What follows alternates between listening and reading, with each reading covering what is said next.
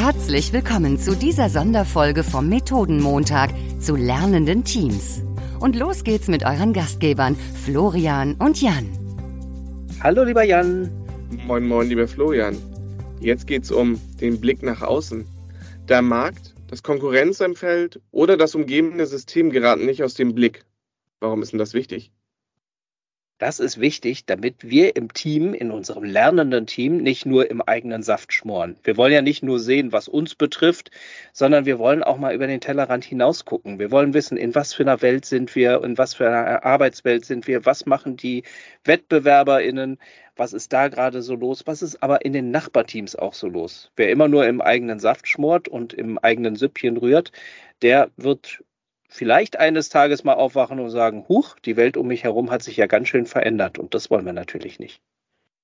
Wenn ihr dafür eine Methode besucht, dann empfehle ich euch eine Kaffeetasse. Ihr geht alle als Team, egal ob virtuell oder in echt, eine halbe Stunde durchs Unternehmen mit eurer Kaffeetasse in der Hand und fragt einfach mal, hey, was macht ihr denn jetzt gerade? Und damit bekommt ihr schon, wenn ihr euch wieder trefft als Team, einen ganz tollen Überblick, was habe ich jetzt eigentlich gerade gelernt?